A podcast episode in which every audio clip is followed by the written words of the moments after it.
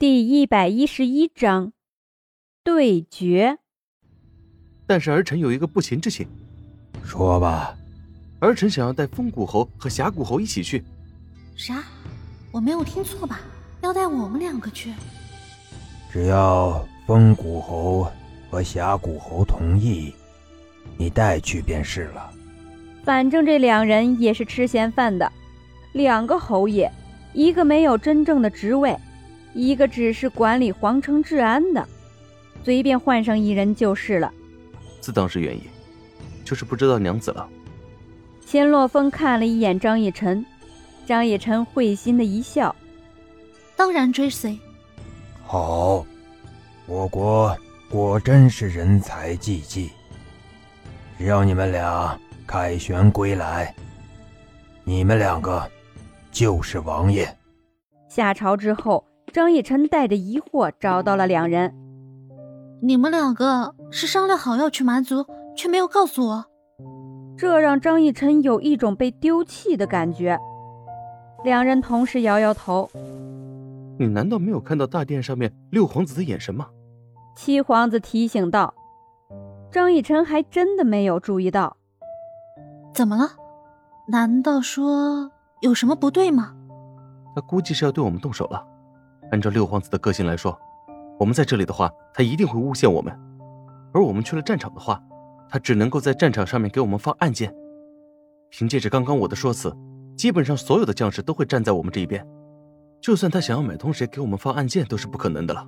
七皇子分析的很有道理，而张逸晨注意到七皇子这次竟然没有称呼六皇子为六哥。七皇子，你现在对六皇子是怎么样的？他不是我的哥哥，他是想要残杀手足的坏人。张逸晨点头赞同，能这么想就对了。七皇子，你上战场能行吗？不用七皇子出手，有我就够了。张逸晨简直有些迫不及待的想要试一试安令给张逸晨的神力到底威力如何。逸晨，你这是什么意思？你们两个到时候就看我是如何在战场上大显神通的吧。冰与火之歌将会是歌唱蛮族被灭的死亡颂歌。现在张逸晨不缺的就是毁灭千军万马的能力。张逸晨变了，变得能保护自己，甚至可以保护自己身边的人。这正是张逸晨想要的。战场之上，张逸晨一身轻装上阵。甚至连个护甲都没穿戴，这也让他成了蛮族的第一个目标。当战鼓声响起，张逸琛无所畏惧地走在前方，而嘴角挂着一个意味不明的笑容。秦洛风看着战场上自信的张逸琛，难道说他拥有了保护自己的能力，甚至是杀敌的能力？如果是真的，秦洛风为张逸琛感到高兴。敌军的首领是之前张逸晨见过的女子，一身玄甲，帅气十足。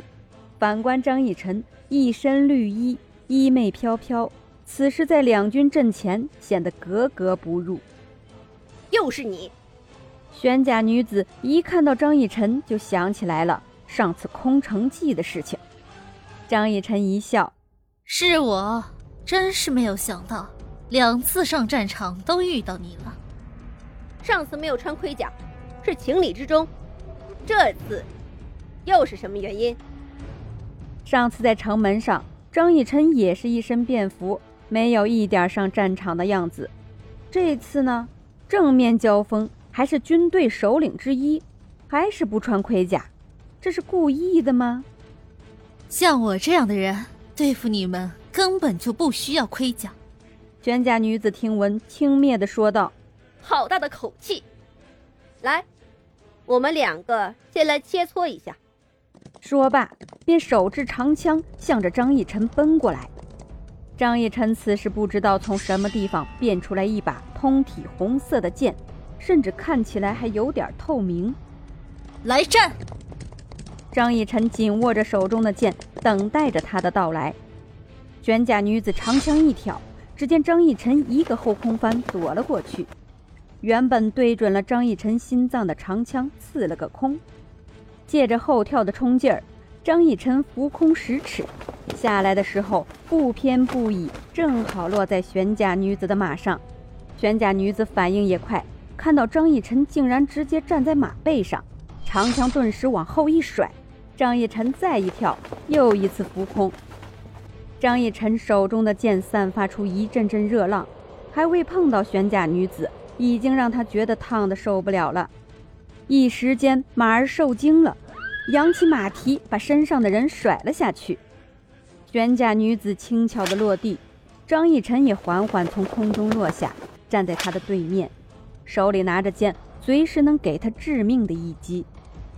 站在一旁的秦洛风看到张逸晨如此熟练的轻功，有点不敢相信。他揉了揉眼睛，再抬头看到的就是交战的身影。进攻的那个人一直都是张逸晨，速度之快。以至于玄甲女子连连躲避应付，只有招架之功，并无还手之力。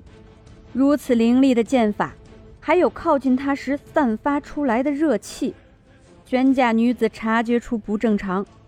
原本二十五万对二十万，让玄甲女子觉得这场仗她赢定了，但是此刻不禁有些心虚。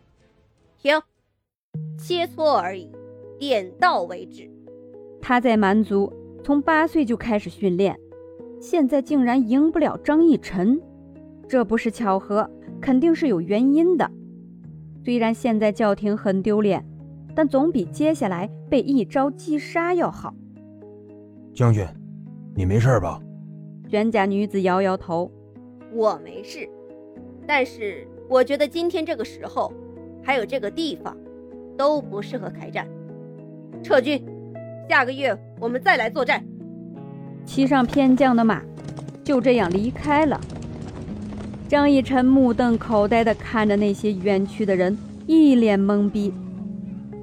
这算什么？这就走了？